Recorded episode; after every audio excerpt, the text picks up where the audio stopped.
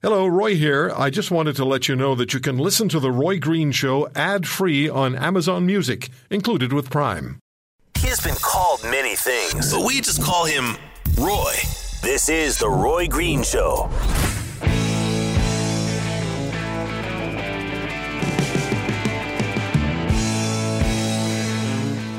Let's listen to part two of the interview with John Letts about his son, Jack. Did your son go to Syria and Iraq to learn Arabic, or did he learn Arabic in England before he went there? He learned Arabic. No, he learned. He's very, very good with languages, Jack. I mean, he he sound he can switch accents perfectly Canadian or perfectly British.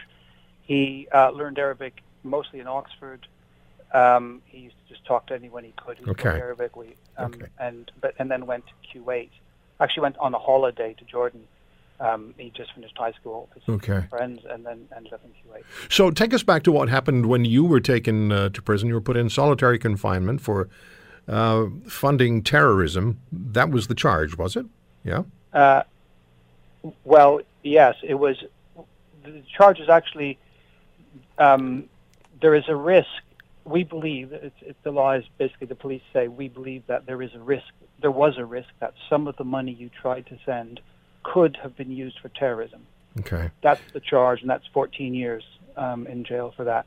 And and the thing is, the it, it, it's really the opinion of the police uh, that that that that's based on. So we're challenging that opinion and saying, well, actually, we think you should have some evidence to prove that there was some intent. You know, there was no certainly no intent. So this And- case, your case isn't over yet, as far as that is concerned. Oh no, concerned. no, no. It- But but we're under uh, under British law, not in Canada, but under British contempt of court, we can't even mention that we're on trial.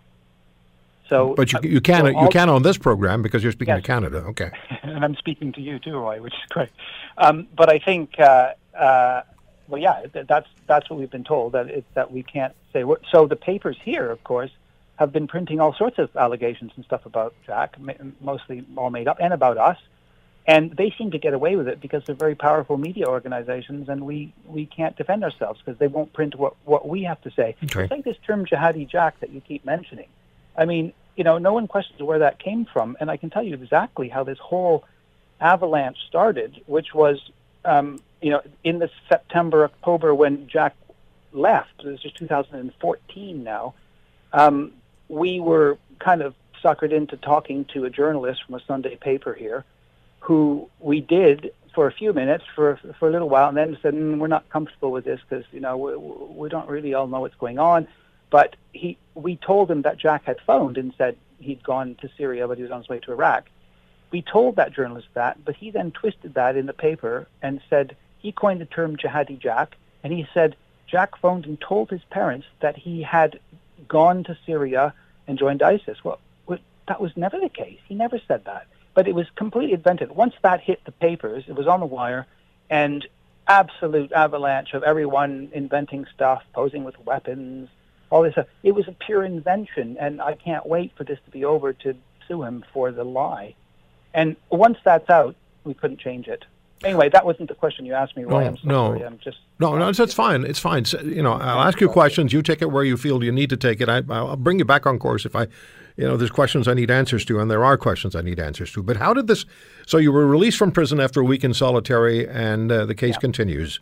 Um, yes. Um, um, so we're, we're, we're, as I say, we're going to the Supreme Court in, in April, and if we, if you know, challenging the whole basis of the anti-terrorism law and we've been charged, the fact that we think they need evidence.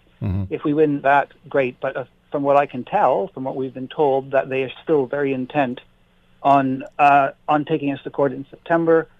Apparently, quite a few people have been charged uh, with, you know, sending tiny amounts of money or a pair of running shoes or something like that to Yeah. colleagues and to, to their family. Now, you know, and I, I want to stop all that too. I have no problem with that. But we really did try to cooperate with the police to get Jack out and to get him into hi their hands. And so I really didn't expect this to be All right. turned around on us. Does your son have friends who are ISIS fighters?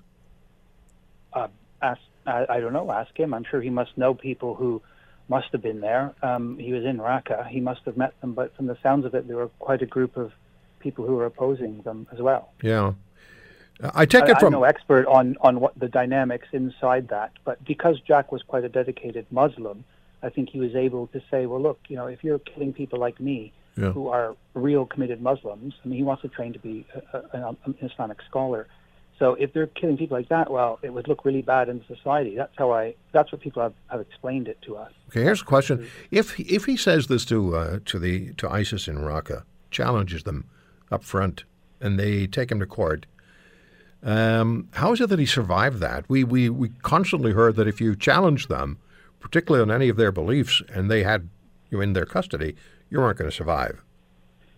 Yeah, it sounds. I, I realize it's quite. And he keeps saying, "He said, I, I can't believe I'm still alive." And most people I know, including the Kurds who first picked him up, couldn't believe he was alive. They called him a hero when they first got him.